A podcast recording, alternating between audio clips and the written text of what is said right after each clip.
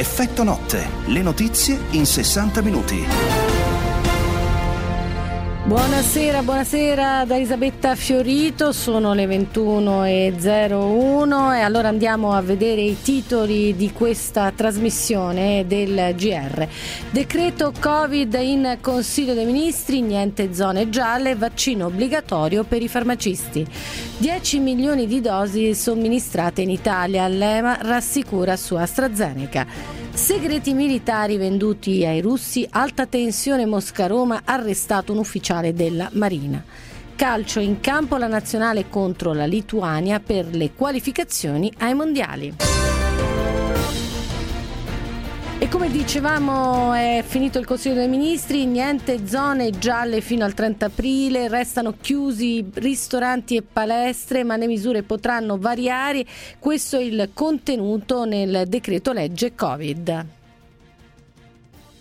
Nessuna zona gialla fino al 30 aprile. Le regioni saranno rosse o arancioni a seconda dell'andamento dei contagi, ma il Consiglio dei Ministri potrà decidere la possibilità di una deroga alle rigide misure sulle chiusure se la situazione migliorerà anche in base all'andamento dei vaccini. E questa è la soluzione trovata dopo il braccio di ferro dei giorni scorsi tra rigoristi e aperturisti della maggioranza. La Lega, paladina di misure più morbide, alla fine ha detto sì alla linea Draghi, attenta all'andamento dei dati. Sono d'accordo, dice Matteo Salvini. Se i dati dicono che alcune regioni sono in difficoltà sono in zona rossa e quindi evidentemente si chiude. Se dopo Pasqua gli stessi dati dicono che altre regioni hanno una situazione tranquilla e sotto controllo e la scienza dice giallo, si riapre. Il decreto dispone l'obbligo di vaccinazione per medici, personale sanitario e anche farmacisti. Per chi rifiuta il vaccino è previsto lo spostamento a mansioni anche inferiori con corrispondente trattamento economico, ma se ciò non fosse possibile si contempla la sospensione dal lavoro al massimo fino alla fine dell'anno. Ci sarà anche lo scudo penale per chi somministra vaccini rispettando le regole.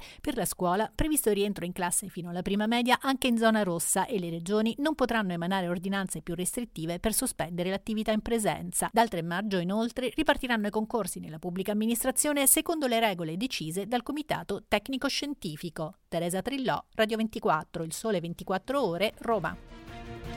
Esprimo soddisfazione per un decreto legge che mette la tutela della salute al primo posto, vincere la battaglia sanitaria è la premessa per la vera ripartenza del Paese, lo dice il ministro della salute Roberto Speranza al termine del Consiglio dei Ministri, ma la Lega lo attacca per Matteo Salvini le chiusure sono state una scelta del ministro e non del Premier.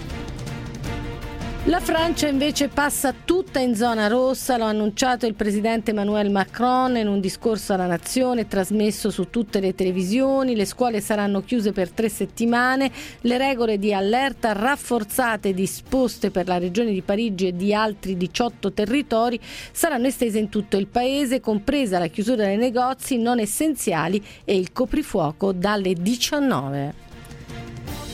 In Italia nelle ultime 24 ore sono stati 23.904 i nuovi casi di Covid, 467 vittime. In calo i ricoveri, l'Italia ha superato i 10 milioni di dosi di vaccini anti-Covid somministrate, mentre il governo punta la produzione in Italia e l'EMA rassicura ancora su AstraZeneca.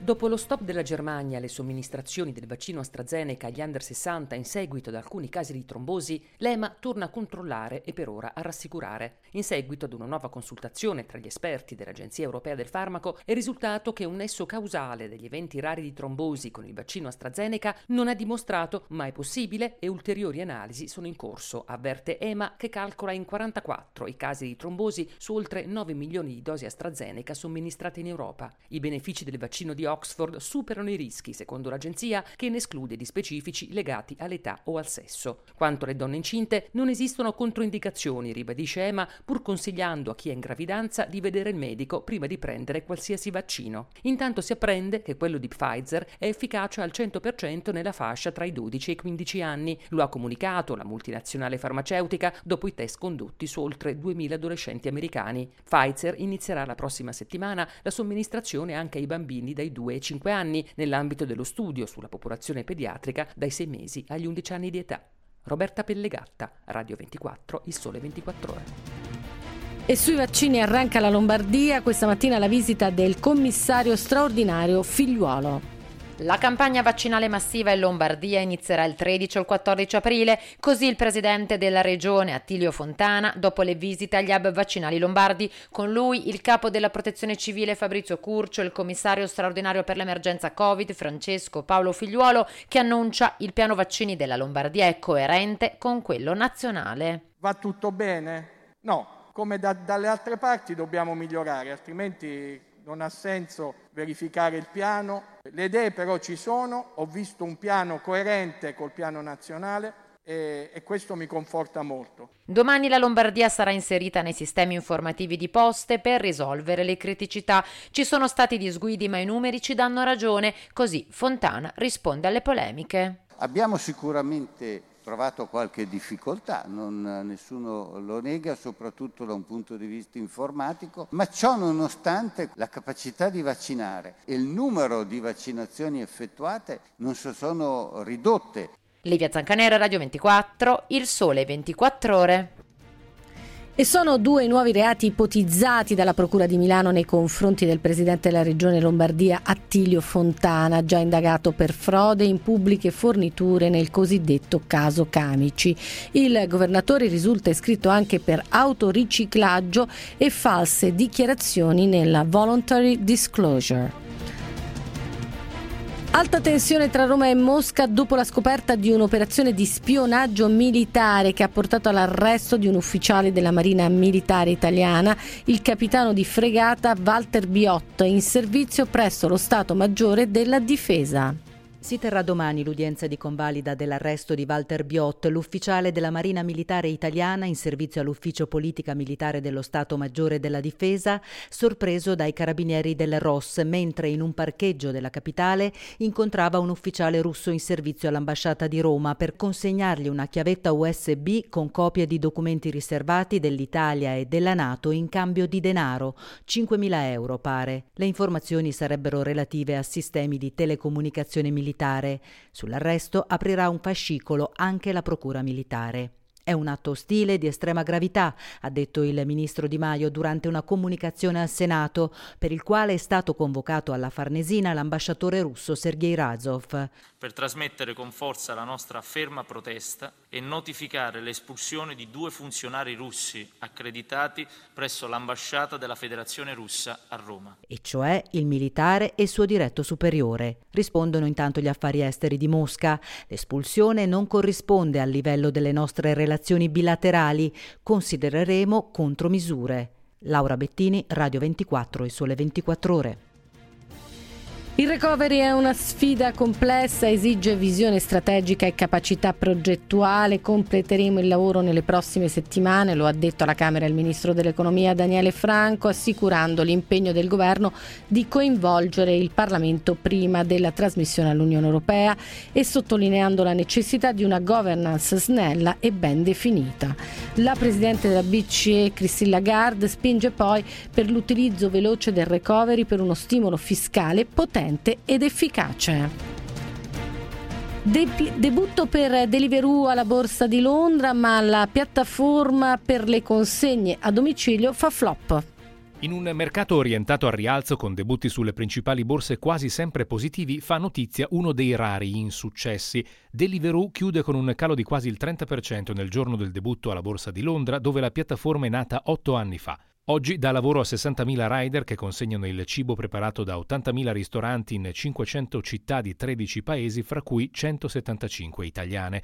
Il crollo delle quotazioni segue giorni di incertezza fra gli investitori che avevano costretto la società a fissare il prezzo al limite inferiore della forchetta. Tre sono i punti critici. Il primo, la società è ancora in perdita e non ci sono chiari segnali di recupero anche in vista della riapertura dei ristoranti che potrebbe ridurre il ricorso alle consegne a domicilio. Il secondo riguarda la struttura dell'azionariato, il terzo i dubbi sul trattamento dei lavoratori che rendono un investimento nella società incompatibile con i principi di sostenibilità che sempre più operatori finanziari si impegnano a rispettare. La prossima settimana centinaia di rider hanno in programma una protesta per chiedere paghe più alte e condizioni di lavoro migliori. Enrico Pagliarini, Radio 24, Il Sole 24 Ore. La cronaca, un bimbo prematuro di appena 27 settimane, di appena 1 kg 100, è stato salvato con un intervento al cuore all'ospedale Niguarda di Milano per correggere un'anomalia cardiaca congenita. È stato usato un catetere miniaturizzato che ha evitato l'intervento a torace aperto. A rendere eccezionale l'operazione è stato il peso del neonato che lo rende il paziente più leggero mai operato in Italia con questa tecnica. Scontro sulla legge ZAN contro l'omotransfobia. PD e Movimento 5 Stelle Italia Viva chiedono la calendarizzazione in aula, ma la Lega è contraria. Il mondo della musica si schiera a favore. Dopo Elodie, ora tocca a Fedez. La legge Zan, dice il rapper e marito di Chiara Ferragni, è una priorità. La legge doveva approdare nell'ufficio di presidenza della Commissione Giustizia del Senato, presieduta dalla Lega, ma la calendarizzazione è stata rinviata. La prima a criticare la decisione è appunto Elodie, rivolgendosi alla Lega e in particolare a Simone Pillon. Siete indegni, ha detto, questa gente non dovrebbe essere in Parlamento, questa gente è omotransfobica. Da Instagram le fa ora eco Fedez che si rivolge sempre al senatore Pillon. Io ho un figlio di tre anni che eh, gioca con le bambole e questa cosa non desta alcun tipo di turbamento in me e non desterebbe turbamento in me nemmeno se un giorno dovessi avvertire le, l'esigenza di truccarsi, di mettersi il rossetto, di mettersi lo smalto, una gonna, perché ha il diritto di esprimersi come meglio crede mio figlio. La cosa che mi destabilizzerebbe un po' è sapere che vive in uno Stato che non tutela il suo sacrosanto diritto di esprimersi in piena libertà, cercando di arginare le dinamiche discriminatorie e violente che molto spesso si verificano in questo paese. Marta Cagnola, Radio 24, il sole 24 ore. Da oggi fino al 28 maggio c'è tempo per presentare la candidatura per diventare astronauti dell'Agenzia Spaziale Europea. Avete sempre sognato di fare l'astronauta? Il vostro sogno può diventare realtà. L'Agenzia Spaziale Europea apre oggi un bando rivolto a tutti tutti. Non più solo prerogativa di piloti dell'aeronautica e ingegneri aerospaziali, ma la candidatura può essere portata avanti da chiunque abbia sempre desiderato di andare in orbita. Donne e uomini, anche con disabilità fisica, possono partecipare alla selezione, come ci spiega Antonella Costa del Dipartimento Risorse Umane dell'Agenzia Spaziale Europea. Questa volta vorremmo invitare a candidarsi in particolar modo le donne, perché desideriamo fortemente aumentare la diversità di genere nel nostro attuale corpo astronauti e per la prima volta lanciamo anche il Parastro Astronaut Feasibility Project. Cerchiamo di identificare persone con determinate disabilità fisiche che vogliano unirsi a noi a questo nuovo viaggio. Chiunque presenti i requisiti richiesti abbia meno di 50 anni dunque può partecipare. Per i selezionati due missioni assicurate. Si parte dalla Stazione Spaziale Internazionale, ma assicurano dall'ESA ci sarà anche chi vedrà la Luna da molto vicino e chi metterà piede su Marte. Chiara Albicocco, Radio 24, il Sole 24 Ore.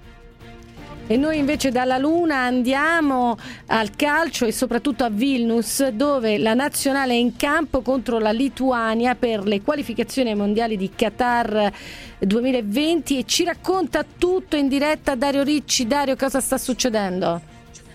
Sì, 2022, eh, non togliamo gli anni al, sì. al Qatar e sì. sarebbe stato bello perché magari l'avremmo già vinto, però no, ci vuole tempo, ci vuole un po' di pazienza e anche questa nazionale, tanto per rimanere in tema, Elisabetta vuole toccare le stelle, eh, dopo i due successi consecutivi con Irlanda del Nord e Bulgaria, ce la vediamo con la Lituania che all'esordio ha perso per Svizzera, siamo intorno alla mezz'ora di gioco, risultato ancora sullo 0-0, Italia rimaneggiata per le eh, tante assenze, tridente d'attacco con Bernardeschi eh, e del Sharawi a supporto di Immobile, fa il suo esordio in eh, azzurro l'Atalantino Tolò in difesa con Mancini e Bastoni, finora non siamo riusciti a creare grandi pericoli ai padroni di casa su un campo tra l'altro davvero molto difficile perché è un terreno sintetico e il pallone credetemi eh, rimbalza come la palla pazza che strumpallazza di, eh, che, che caratterizzava la mia infanzia, quindi praticamente incontrollabile stabile. Ci stiamo provando, risultato ancora sullo 0-0, così come nell'altra gara del gruppo C, ancora sullo 0-0, Irlanda del Nord, Bulgaria.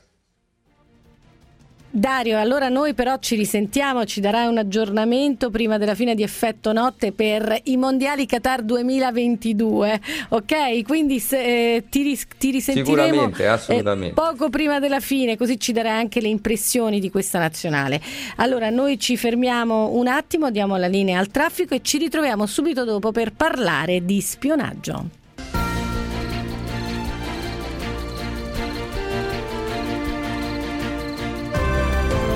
Effetto notte, le notizie in 60 minuti.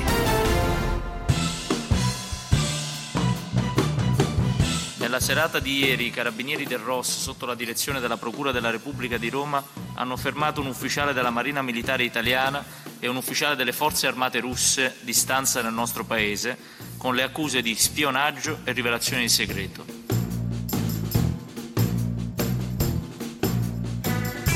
L'intervento è avvenuto in occasione di un incontro clandestino tra i due sorpresi in flagranza immediatamente dopo la cessione di documentazione classificata da parte dell'ufficiale italiano in cambio di una somma di denaro.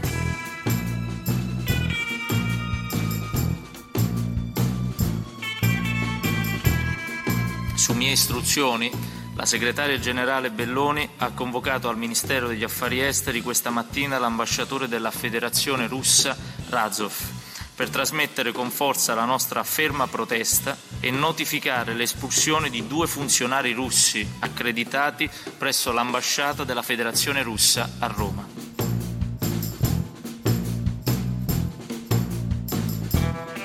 Lasciatemi sottolineare che si tratta di un atto ostile di estrema gravità e quindi abbiamo assunto immediatamente i provvedimenti necessari.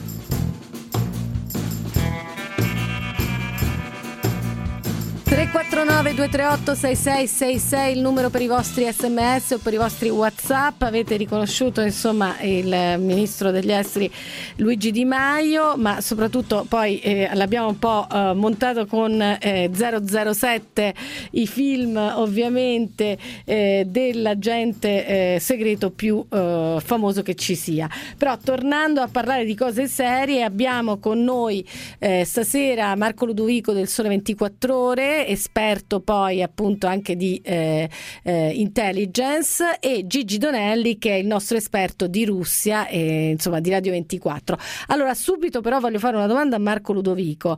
Eh, Marco, mh, Qual è stata l'impressione? Cioè una busta, 5.000 euro, no? questo, eh, questo uh, ufficiale della Marina eh, che viene poi capitano di fregata, no? che si intasca in teoria questi 5, 5.000 eh, euro per dare queste informazioni. Insomma, sembrava di essere ritornati al passato, però anche un po' a una visione un po' strampalata no, dell'intelligence.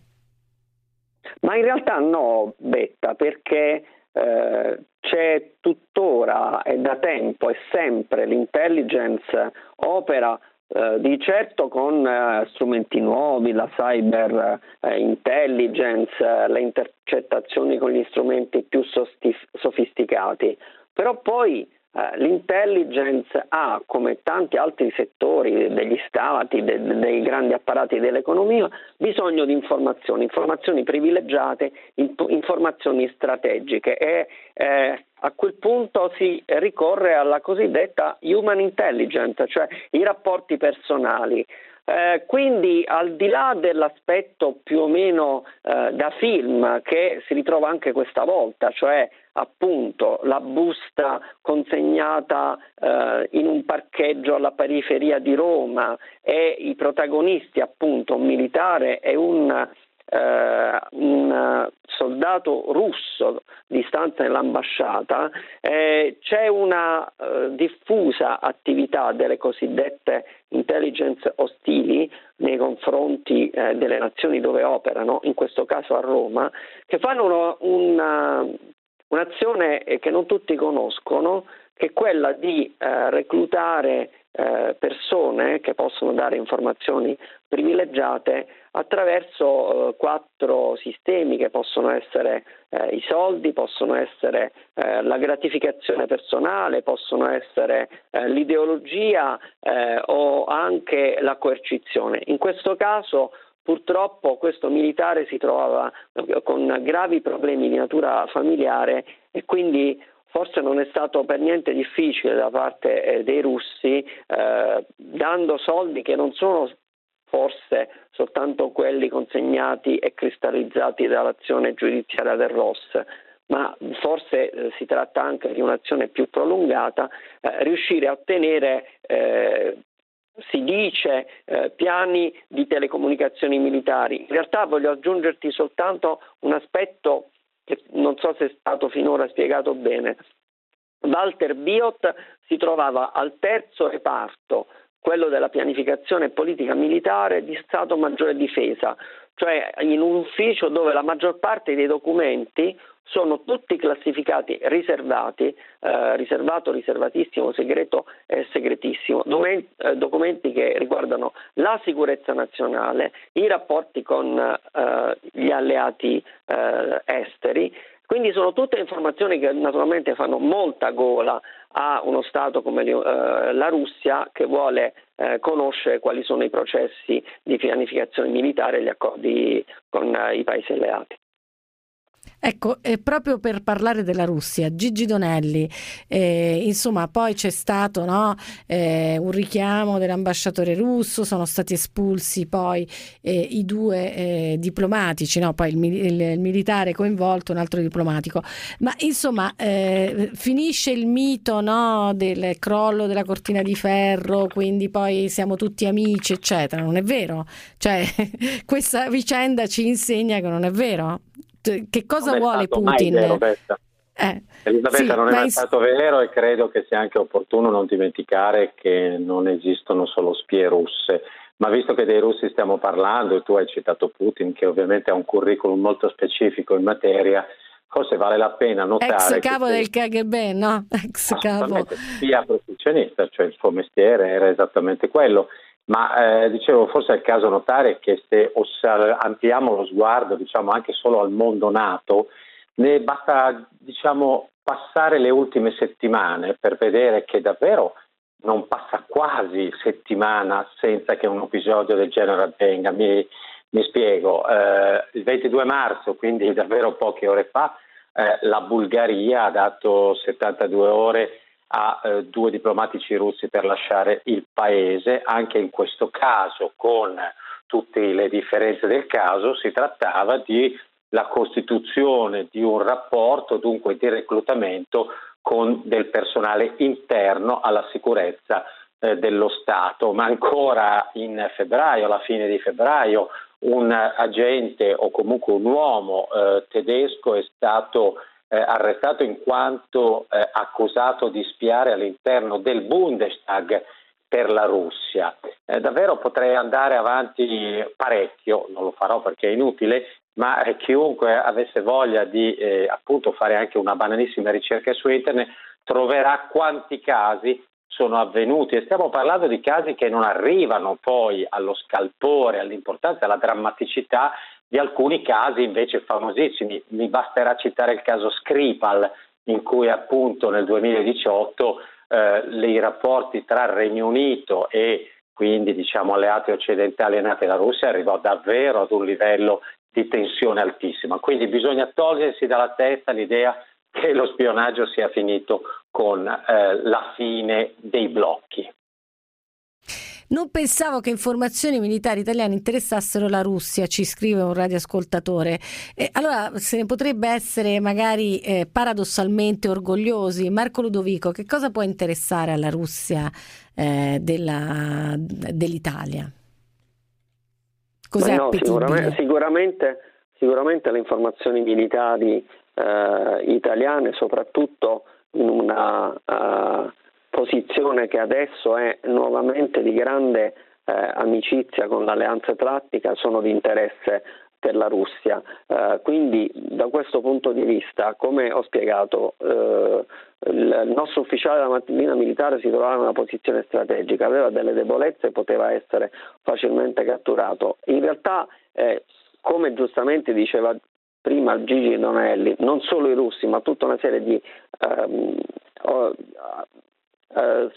spie ostili eh, cercano eh, tra i territori istituzionali e di poteri le cosiddette persone fragili, cioè persone che possono essere in qualche modo eh, catturate e reclutate per ottenere informazioni. Le informazioni possono essere di varia natura, possono essere informazioni di natura militare, pensiamo soltanto alle decisioni che potrebbe prendere il governo rispetto al 5G o altri sviluppi eh, di tecnologie particolarmente dedicate possono riguardare i nostri rapporti per esempio con la Cina, se cambiano oppure no. Quindi ci sono tutta una serie di eh, informazioni molto sensibili e particolarmente riservati eh, e il compito di chi viene inviato in, in una nazione straniera per eh, raccogliere informazioni è quello di trovare il più possibile delle eh, dei rapporti informativi che siano pregiati dal punto di vista della conoscenza. Poi naturalmente quando vengono riportati nelle rispettive agenzie di origine e condivise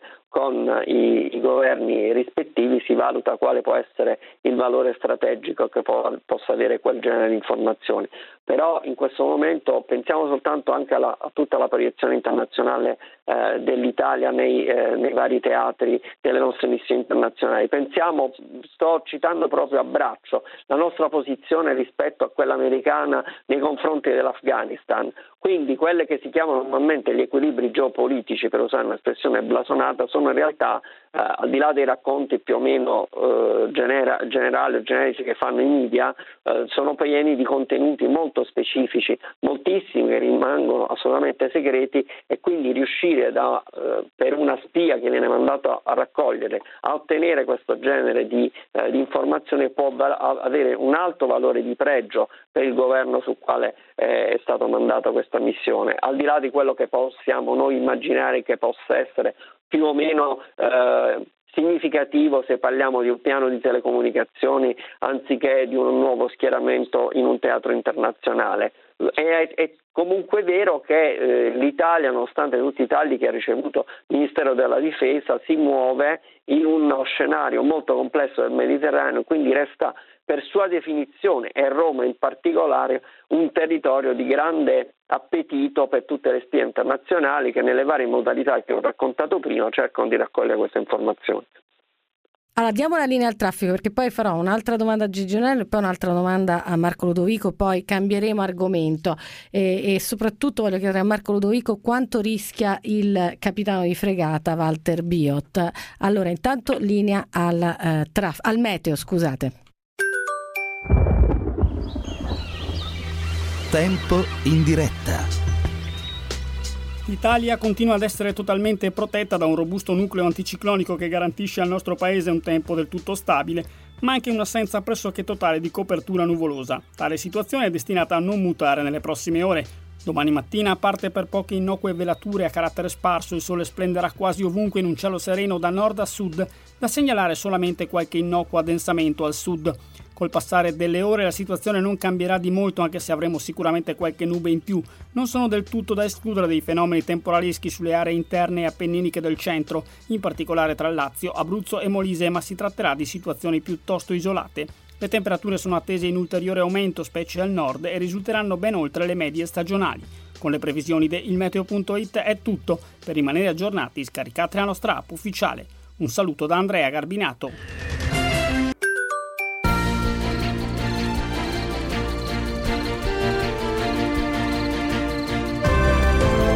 Effetto notte, le notizie in 60 minuti. Allora, torniamo a parlare, due domande flash, una a Gigi Donelli, che cosa eh, cerca la Russia in Italia? Questa poi è l'altra eh, domanda che avevo fatto anche a Marco Ludovico, eh, cioè eh, ti aspettavi questo spionaggio, questo interesse nei confronti del nostro paese, Gigi? Assolutamente sì, e lo trovo assolutamente normale, non dobbiamo dimenticare che abbiamo una serie di importantissimi comandi come il settore sud, Marco Ludovico citava il Mediterraneo, il Mediterraneo non è mai stato così caldo negli ultimi due anni eh, davvero da tanto tempo, le operazioni in Libia, ci sono mille interessi insomma, e ragioni, quindi non dobbiamo sottovalutare, e, e lo ripetiamo, un'attività che si sviluppa di fatto in eh, tanti paesi e che sicuramente però richiede anche un attimo di riflessione eh, pragmatica perché poi sarà da capire come si è arrivati all'informazione di questo arresto. Mi spiego, esiste anche un quadro geopolitico in cui il rapporto di Roma con la Russia eh, come sappiamo è tutto sommato un rapporto privilegiato, soprattutto rispetto a Regno Unito e Stati Uniti.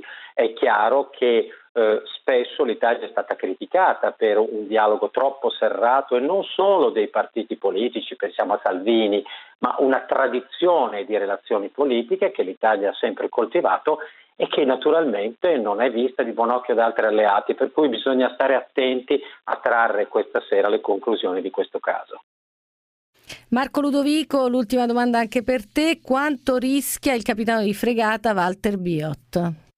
I, regati, I reati sono molto molto gravi, che sono rivelazioni di segreti militari. Mm, sottolineo Uh, ci sono sia la Procura della Repubblica sia la Procura Militare a indagare su questa uh, vicenda e nei, per i reati previsti si rischia rispettivamente l'ergastolo e i vent'anni. Diciamo che per il, l'ufficiale di Marina la, la, è una vita finita uh, da, da ogni punto di vista perché sarà molto difficile che possa trovare una condizione di giustificazione di quello che ha fatto, visto il blitz che hanno fatto il Ross.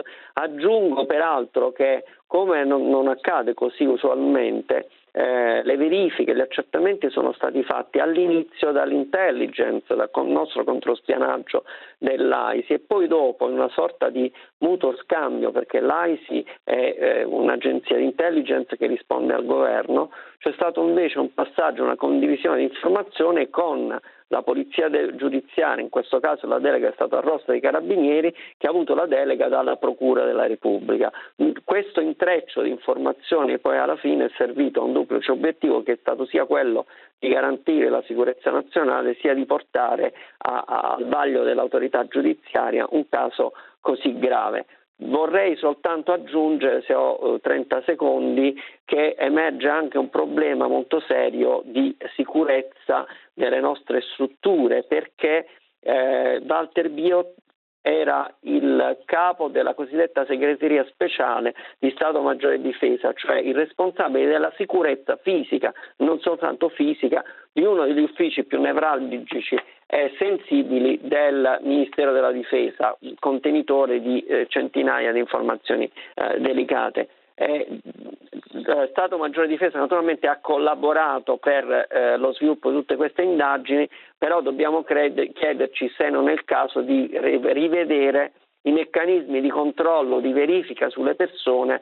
deputate a svolgere dei ruoli così delicati che probabilmente, come nel caso di Walter Biot, non erano adatti proprio perché avevano delle fragilità personali, quindi più a rischio rispetto ai, ai tentativi di reclutamento di intelligence ostili. Grazie infinite allora Marco Ludovico e Gigi Donelli e noi cambiamo decisamente argomento. In Italia sia ormai presente in circa l'87% dei campioni esaminati la variante inglese, che è caratterizzata da un aumento del 35-36% della trasmissibilità. È inoltre stata identificata la variante brasiliana in alcune regioni dell'Italia centrale. La presenza di queste varianti, caratterizzate da un aumento della velocità di circolazione, fa sì che sia necessario mantenere dei comportamenti prudenti ed essere aderenti alle regole stabilite dalle autorità sanitarie.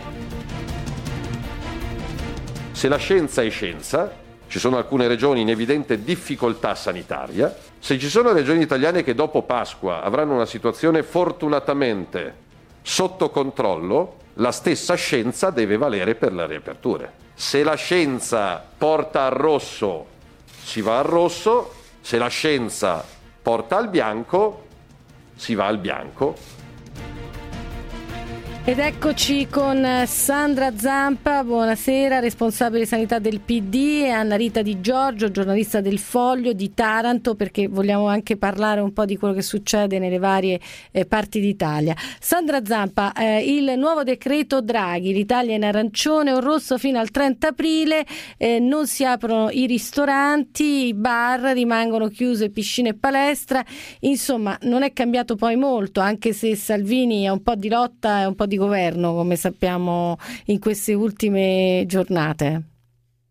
Ma mi pare che mm, sia semplicemente del tutto eh, sconfitta, diciamo, la linea di lotta nel caso di Salvini e che si, stasera tra l'altro si attacchi anche in maniera così molto volgare eh, il ministro Speranza e il comitato tecnico scientifico proprio eh, per cercare di mascherare o di diciamo spendersi una vittoria che non c'è, come se ci fosse qualcuno che dovesse uscire vincente, perché vede, quello che a me mi lascia esterefatta è che noi un anno dopo una tragedia di questa portata siamo ancora qui a discutere del tema come se ci fosse una parte politica o una, diciamo, una visione che non debba essere esclusivamente quella della scienza e della tutela della vita delle persone, che va messa al primo posto.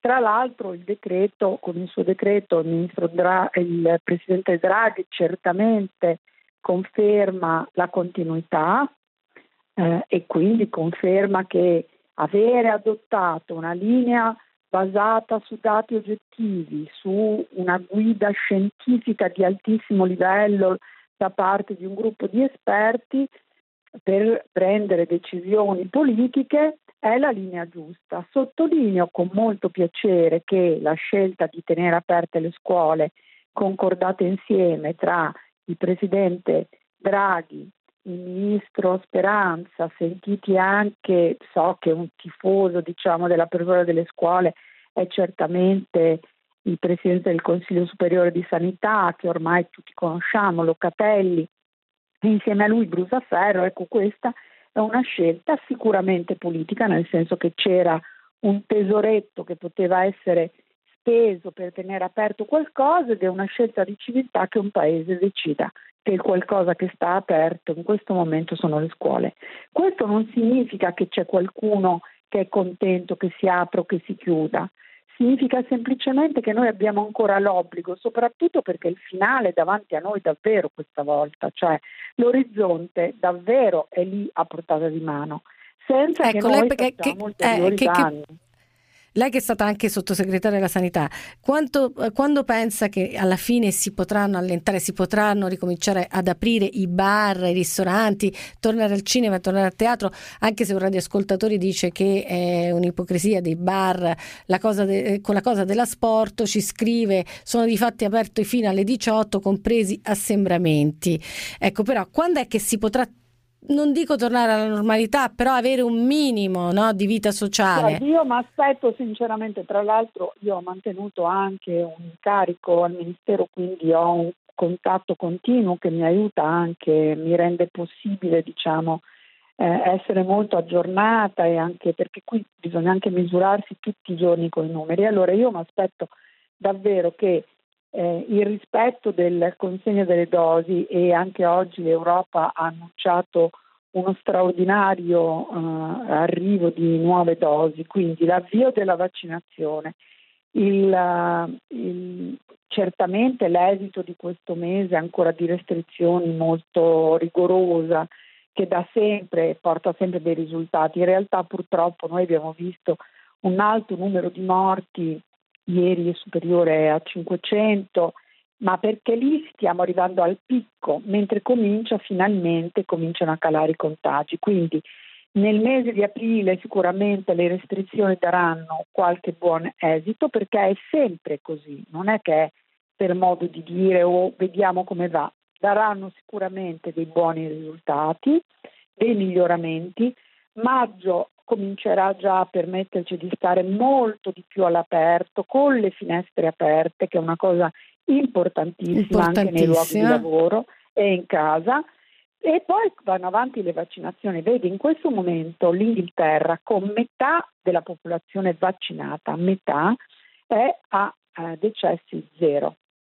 Noi dobbiamo puntare ad arrivare rapidamente a quelle 500.000 dosi al giorno che è raggiungibile perché abbiamo in arrivo 50 milioni di dosi di vaccino nel prossimo trimestre e quindi insomma se la matematica, pure io che non sono mai stato un fenomeno, non è difficilissimo fare le divisioni, 50 milioni di vaccino si può arrivare a immaginare che noi inoculiamo 500 mila dosi vaccinali, siamo a 250 mila, possiamo tranquillamente arrivare senza, secondo me, un grandissimo sforzo. Insomma, ci dica prima che la lasciamo, eh, eh, onorevole Zampa, ci dica eh, prima che la lasciamo, ci dica una data, una data ipotetica in cui si, cer- si tornerà a mangiare fuori a cena e si potrà andare a vedere uno spettacolo a, te- a teatro. La cena non maggio, so, perché come ha fine detto, maggio. le aperture e le chiusure dipendono, dipendono dai Eh, numeri. fine maggio, diciamo fine detto ma- il Sì, secondo me noi cominceremo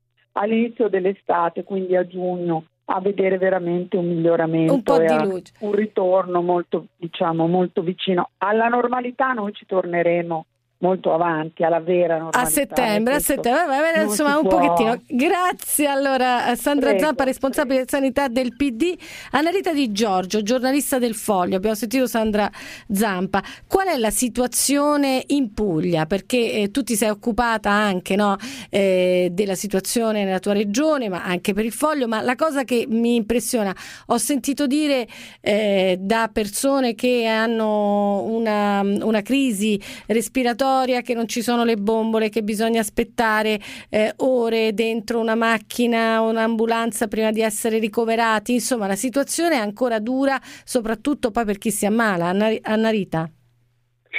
Sì, eh, l'ultima è di 28 ore di attesa eh, proprio a Taranto eh, in un'autoambulanza per poter arrivare in ospedale. 28 ore di attesa con una fila di 70 ambulanze davanti per una persona che appunto aveva problemi respiratori. E questo purtroppo è diventata, è diventata la regola, qui non ci sono più posti in tutta la regione, ormai siamo al 49% di occupazione del- dei posti ordinari Covid e al 45% delle terapie intensive. E solo oggi 2000 ricoverati. La situazione è drammatica proprio dal punto di vista ecco, sanitario e della possibilità di, di tenere in cura queste persone, anche perché ehm, le cure domiciliari sono sempre state molto carenti, se non praticamente mai, mai fatte. E nonostante questo, ecco, poteva darci una mano appunto la, la vaccinazione e sentivo Eh, infatti ti volevo piacere- chiedere questo. eh. sentivo con piacere ehm, eh, la Zampa Sandra prima, Zampa. ma purtroppo Sandra Zampa prima, purtroppo qui ehm, anche le scelte fatte nella- nelle persone proprio da vaccinare ci stanno portando a questa situazione perché come avrete sentito eh, purtroppo sono molti di più i giovani che sono stati vaccinati rispetto agli anziani. Io guarda, ti faccio solo l'esempio del dato di ieri, nella giornata di ieri sono stati vaccinati 550 persone sotto i 40 anni e 460 tra i 70 e i 79 anni, quindi sono più i giovani vaccinati che gli anziani ancora oggi, cioè questo non è avvenuto con il personale sanitario che è stato fatto un mese fa, ma viene fatto ancora oggi nonostante le indicazioni del Presidente Draghi.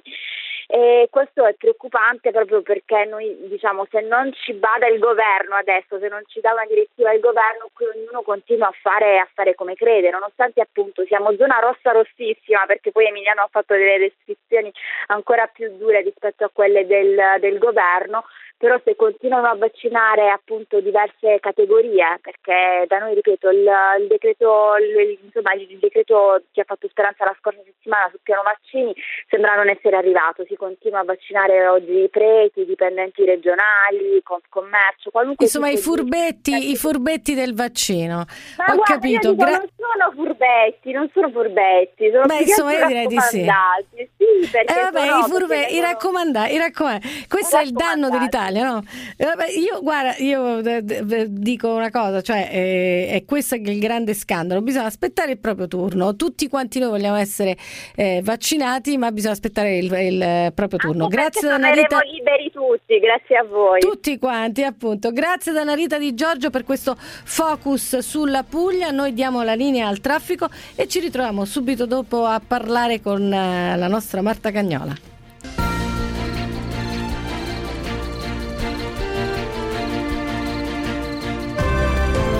Effetto notte, le notizie in 60 minuti. E come vi ho annunciato in questa nostra divisione tra Roma e Milano, a Roma ci sono io e a Milano c'è Marta Cagnola. Buonasera Marta. Buonasera, buonasera Elisabetta, da Milano dai nuovi studi di Viale Sarca. Dai nuovi studi, sì, infatti, diciamolo, infatti, diciamolo. infatti io sono molto curiosa, sono molto curiosa perché gli studi non eh, li ho visti ancora e quindi da Via Sarca, però noi parliamo di fumetti questa sera perché Sì.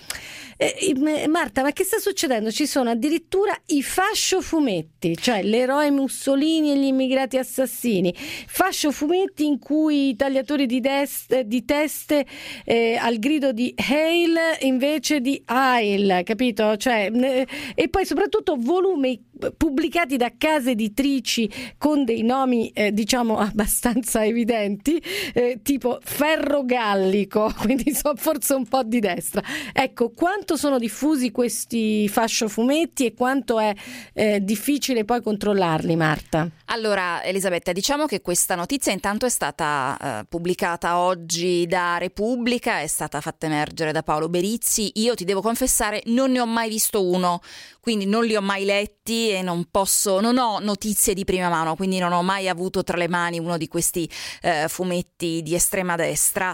Ehm, il pezzo di eh, Repubblica ci racconta di fumetti nei quali appunto Benito Mussolini è raffigurato come un eroe e ci dice che questi volumi sono stati distribuiti nelle scuole italiane, dono alle biblioteche degli istituti di istruzione contenenti spunti talvolta storici, talvolta fantasiosi. Non è dato di sapere a quante biblioteche siano arrivati eh, e soprattutto non è dato di sapere poi cosa ne abbiano fatto queste biblioteche, insomma chiunque è libero di fare un dono e poi insomma non, non si sa che cosa succede, succede di, questi, di questi volumi.